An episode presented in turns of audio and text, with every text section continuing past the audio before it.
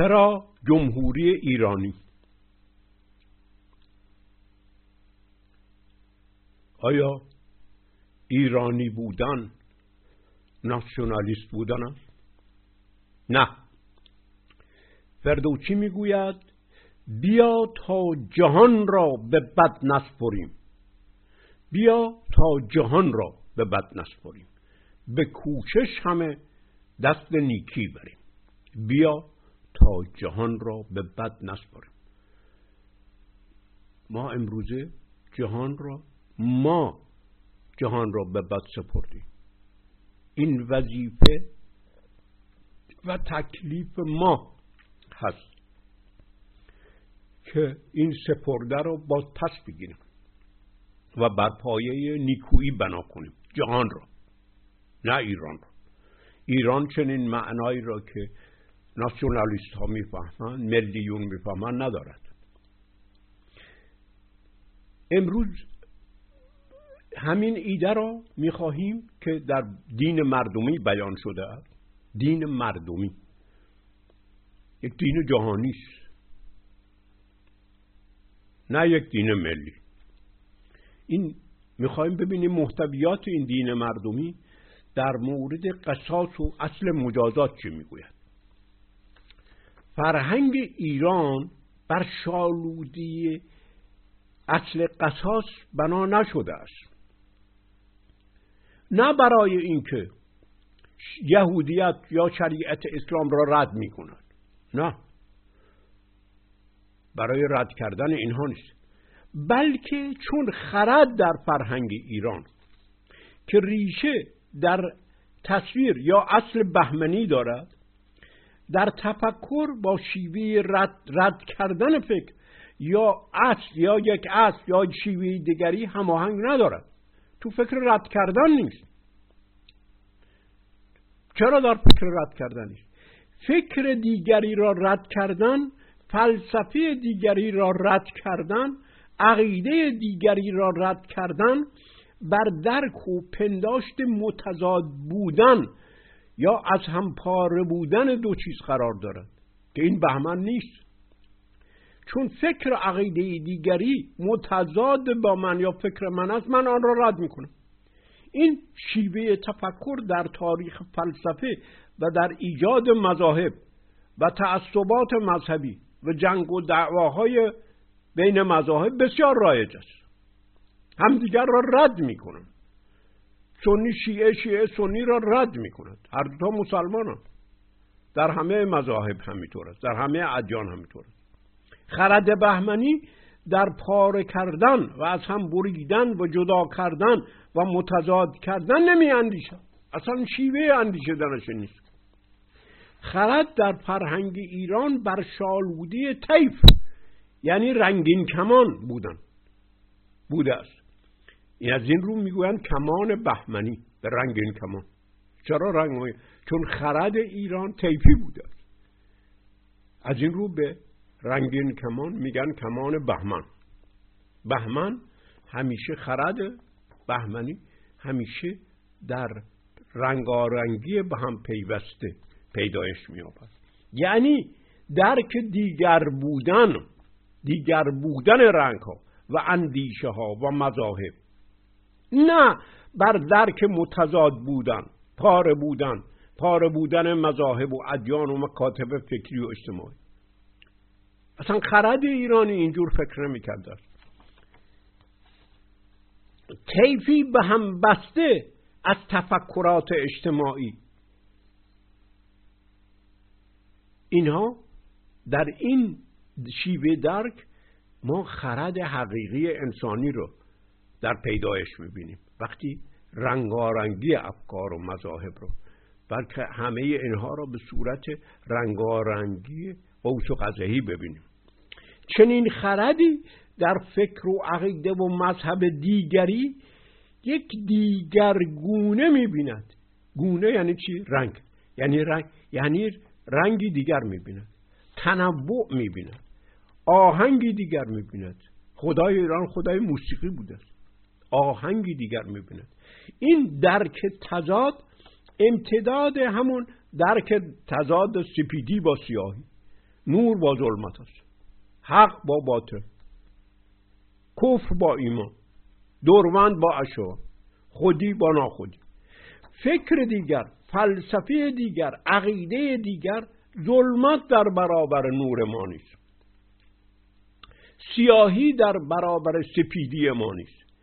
بلکه رنگی و آهنگی دیگر. است ما نمی‌خواهیم با آنها بجنگیم بلکه می‌خواهیم رنگین کمان کمان بهمن تیف بشویم.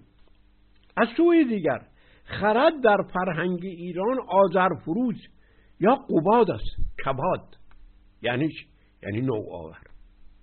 یعنی مبدع یعنی از خودش شروع می‌کنه نه از دیگری. درست در مسئله قصاص روی این است که از دیگری شروع می‌کنه. از واکنش در برابر این اون پیدایش نمییابد. معین و مشخص نمی شود بلکه از خودش مشخص می شود از ابتکار خودش مشخص می شود قصاص پیش از آن که بیان برابری کنش با واکنش باشد. ما فقط همین این رویه را در نظر می‌گیریم که عدر آن است که کنش مساوی با واکنش باشد. این بیان پیش از اینی که بیان این برابری باشد بیان تابعیت واکنش از کنش دیگرش درست همینجا ضعف این فکر نشون داده می شود انسان همون را پس می‌دهد که می‌گیرد.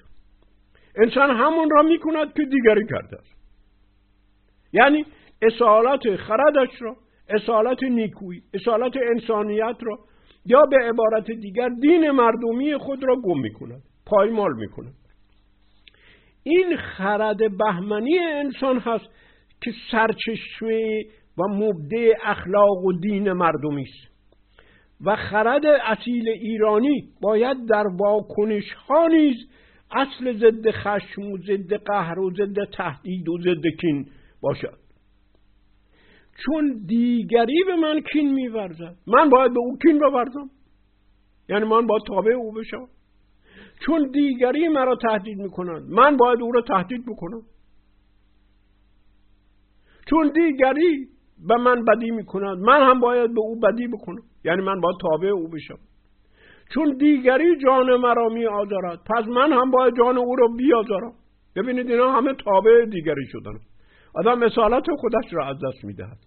ابداع خودش را از دست می‌دهد اینکه من خودم جان او را نیازارم و آن را به حکومت و به شریعت واگذار کنم که آنها این کار را بکنم و این را بپسندم.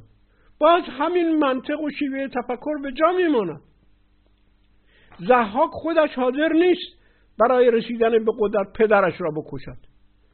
خیال می‌کند مهر به پدرش دارد. نه او را نمی‌خواد بکشد. اما قدرت او را می‌خواد بگیرد. ولی خاموش و ساکت می میپسندد که اهریمن به جای او این کار را بکنه. ولی دید فرهنگ ایران درست همین پسندیدن بیان آن است که من جان دیگری را می آزارم. اینکه حکومت اینکه حکومت یا شریعت یکی را برای جرمش کیفر می‌دهد یعنی می آزارد. و من میپسندم. این منم که می آزارم برای این خدا در دوزخ او را بیازارد باز من میپسندم که در دوزخ او را بیازارم. باز من خودم بر ضد اصالت خودم رفتار کردم. انسان در فرهنگ ایرانی بر شالوده خردش که بهمنی است حق ندارد دیگری را برای آن که می آزارد بیازارد. از این رو به جنگ دفاعی و به جنگ به طور کلی می‌گفتند رزمان پرهیز. برای پرهیز از رزم ما نمی‌گذاریم که جان خودمان آزرده بشود. ولی حق نداریم در همین جنگ برای این کار جان دیگری را بیازاریم. درست؟ این تراژدی تفکر ایرانی. است این دست او را همیشه میبندد. این تعالی فرهنگی است این دین مردمی است این فلسفه بسیار متعالی است که منش دین مردمی را معین می سازد بدین علت فرهنگ ایران با قصاص همخوان نیست. نه با قصاص همخوان است نه با جهاد نه با امر به معروف و نهی از منکر نه با دوزخ نه با خدای قهار و انتقامگیر. نه با کشتار و کفار نه با کشتار مشرکان و ملحدان نه با دندان در برابر دندان نه با چشم در برابر چشم. اصلا هماهنگی با اینا ندارد طرز تفکرش جمهوری ایرانی بر پایه این دین مردمی نهاده شده است که از خرد خود مردمان در هزارها رویده است.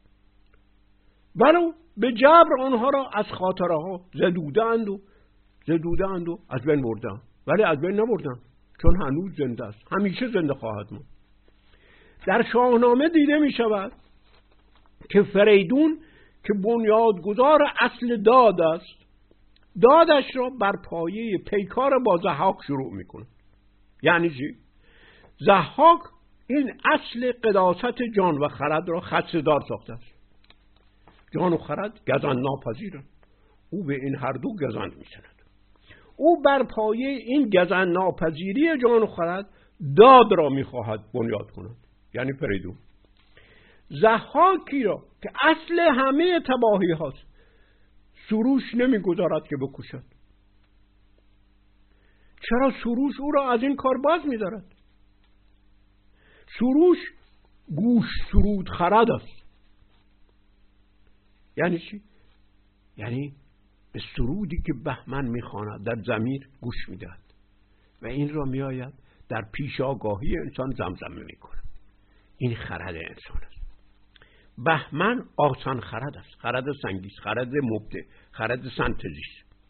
اون چه خرد بهمنی در زمین انسان در بن تاریک انسان می سراید و می اندیشد در پیش آگاهی انسان این سروش زمزمه می‌کند. سروش رویه سکه است که پشتش خرد بهمنی ما خرد بهمنی را نمی‌توانیم ببینیم و بگیریم. اما سروش میاد این را. دیدنی می‌کند. به آگاه بود ما میرساند. خرد گوهری انسان به رغم آن که زحاک جهان جان و خردش را آزرده و هزار سال بیداد کرده است. به فریدون حق نمی‌دهد که او را بیازارد.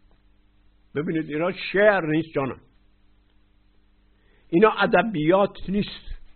اینا رو به اهل ادب ندهید که جزو به مقوله شعر و نقطه سنجی و لطیف شناسی و نسخه یابی و نسخه پرت کنی به همدیگر و تصیح نسخه ها وقتشان رو به نام علم صرف می‌کنن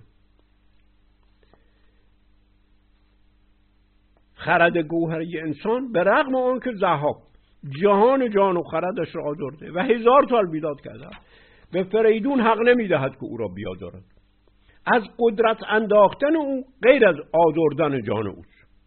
او حق ندارد زحاک را هم که اصل آزارنده جهان و جهان جان و خرد است بکشد و بیازارد. خوب تعمل شود که نبوغ ایرانی در اندیشه اخلاقی و دینیش تا به چه اوجی رفته است؟ چه اعترایی در تفکر اخلاقی و دینی دارد؟ این زحاک به رغم آن که در شاهنامه به نام شاه خوانده می شود ولی در اصل خدایی بوده است که هزار سال در ایران چیره بر زندگی مردم بوده است.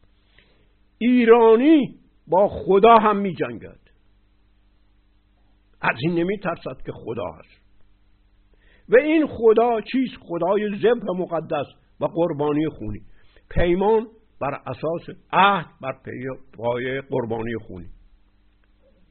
او را نمی کشد و نمی آزارد بلکه او را به فراز کوه البرز تبعید می کند این دلیری دین مردمی است که شهامت به مبارزه طلبیدن خدایان را دارد. خدا را به مبارزه می طلبد فریدون و فرخ فرشته نبود. ز مشک و ز انبر سرشته نبود. به داد و دهش یافت آن نیکویی. به داد و دهش یافت آن نیکویی. تو داد و دهش کن. فریدون توی. ما همه فریدونیم. ما باید داد و دهش بکنیم همه فریدونیم.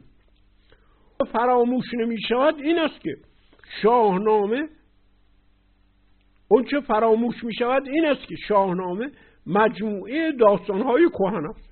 خیلی خوب آقا این قصه ها و حکایت های کهن است. افسانه است استوره است میتولوژیست. ببینید آقا این آقایان علمی پرچم میتولوژی. یک خورده به این علمی را که به او میبالند نگاه کنید از برا میتولوژی صد برابر بدتر است. چون که بر اساس هیچ فکری از خودشان بنا نشده است.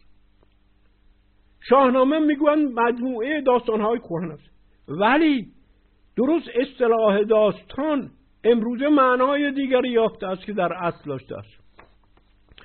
داستان در حضوارش و معنای دین است و خرد و خود واژه داستان که داتا استان باشد داتا استان داتا استان یعنی جایگاه بینش زاده شده از گوهر انسان. یعنی جایگاه بینشی در انسان که بنیاد قانون و حق و عدالت و نظم. یعنی داد را می‌گذاره. داد داد. هوشنگ که بهمن باشد پرداتا است یعنی پیشداد یعنی نخستین قانون گذار در هر انسانی خرد بهمنی است این است که این داستان ها روزگاری بیان دین مردمی ایران بودند. نه افسانه های گذشته نه میتولوژی. در واقع شاهنامه که در اصل به معنای نامه سیمرغ شاه اسم سیمرغ بوده. شاهنامه که در اصل به معنای نامه سیمرغ نامه یا نامه خدا هست محتویات دین مردمی ایران بوده است. ولو اینکه در دوره ساسانیان این داستان ها بسیار دستکاری شدند ولی هنوز این دین مردمی در لابرای آن می درخشد برگردیم به اندیشه که در فرهنگ ایران رویاروی اصل قصاص محتویات دیگری دارد. با قصاص سازگار نیست. قصاص فکر ایرانی نیست. برادران فریدون بنیادگذار داد را می‌خواهند بکشن به فکر توطعه میفتند تا او را بکشند و خودشون قدرت او را بروبایند این کار خیانت به فرد نیست خیانت به اصل داد هست. اونها می‌خواهند داد را براندازن. این اصل داد رو می‌خوان براندازن. یعنی داد را می‌خوان براندازن. اونها بر ضد بنیاد چنین دادی هستند ولی همون سروش که مظهر و پیدایش خرد بهمنی از زمیر فریدون برمیخیزد و به پیش آگاهی فریدون میآید و به او خبر می‌دهد. سروشی به دو آمد از به دو آمده از بهشت. سروشی به دو آمده از بهشت که تا بازگوید به دو خوب و زشت. این خرد می‌خواهد شیوه شناخت خوب و بد را برای فریدون روشن کنید. یعنی خرد انسانی معیار و سنجه خوب و بد است. سوی مهتر آمد به سان پری یعنی مخفی چون که از زمیر میاد. نهانی بیاموختشب افسونگری. این افسونگری بعدش معنای خراب معنای پدی پیدا کرده است. ولی افسون کردی شیوه آفریدن به شیوه است که زور و قدرت و خشم به کار برده نشده است. این سروش می آید چی کار بکند که دا بندها را بداند کلید؟ می‌خواد کلید به او بدهد خرد انسانی کلید همه بند هاست سروش این خرد را این کلید را به کی می‌دهد به فریدون گشاده به افسون کند ناپدید. ناپدید را با این افسون گشاده می کند یعنی این کلید توانایی دارد که ناپدید را بگشاید و پدیدار سازد. افسون این معنا را داشته است. فریدون بدانست کین ایزدیست نه اهریمنی و نه کار بدی. فریدون آگاه می شود این چیز که این اندیشه که به زمیرش آمده است یک اندیشه خداییش این البته در اصل بیان آن بوده است که خرد بهمنی به او الهام و به می کند که تو در خطری و درست این برادران تو هستند که توطعه نابودی تو را چیده اند. ولی تنها این خبر نیست. تنها این خبر توطعه نیست. با این توطعه مسئله دیگر همون مسئله اینه که شیوه برخورد تو شیوه برخورد تو با اینها چه جور باید باشد؟ تنها این خبر نیست بلکه سروش که ظهور خرد بهمنی او باشد کلید شناخت خوب و بد را به او می‌دهد تا آنچه ناپدیده است با نرمی بگشاید. نشکند صندوق را نشکند در را نشکند. خرد تجاوز طرف نیست خرد میگشاید افسون می‌کند صندوق را باز می‌کند. و او با این خرد هست که خیانت برادرانش را در مییابد و خطر را از خود دور میدارد. اما این راه نیکی را هم برای او باز می‌کند. که چجور با برادرانش باید رفتار بکند؟ ای البته این جرم و جنایت بزرگی است. آنها هستند که می‌خواهند مبدع اصل داد را نابود سازند. ولی فریدون نه تنها این خیانت شوم و جنایت را قصاص نمی کند و کیفر نمی دهد بلکه حتی سخنی هم درباره این تباهکاری با برادران خودش نمی‌زند. حتی آنها را نمی بخشد ببینید چه اوجید اخلاق دارد. فریدون کمر وست و اندر کشید. نکردن سخن را به دیشان پدید. حتی سخنی هم از این توطعه تباهکارانه که آنها کرده بودن به آنها نگفت. ببینید اوج اخلاقی اینا داستان نیست. اینها فلسفه بزرگ ایرانیش. این فرهنگ متعالی این دین مردمی در دوره ساسانی سرکوب و پایمال می شود ولی در دل ایرانیان این دین مردمی به رغم چیرگی دین زردشتی زنده باقی میماند. عطار در داستانی که در الهی نامه می آورد فلسفه مجازات را بر پایه دین مردمی هنوز زنده نگاه داشته است. انوشیروان انوشیروان دادگر. یعنی در فرهنگ ایران به عنوان پیکریابی اصل داد در دوره ساسانی معرفی می شود بزرگ را این انوشیروان از روی خشم بدون علتی به زندان انداخته بود. است و دستور داده بود است که چشم او را کور کنه خیلی مهم است این داستان. این داستان حاوی معنایی هست که سراسر تاریخ دوره ساسانیان نمی‌توانند این معنا را بدین برجستگی روشن و روشنی به ما بگویند. این داستان می‌گوید که انوشیروان دادگر بر اساس مفهوم دادش چشم بزرگترین دانشمند ایران را یعنی چشم خرد را در ایران. بر پایه یک خشم من بی بنیاد کور می‌کند این رژیم داد است خرد رو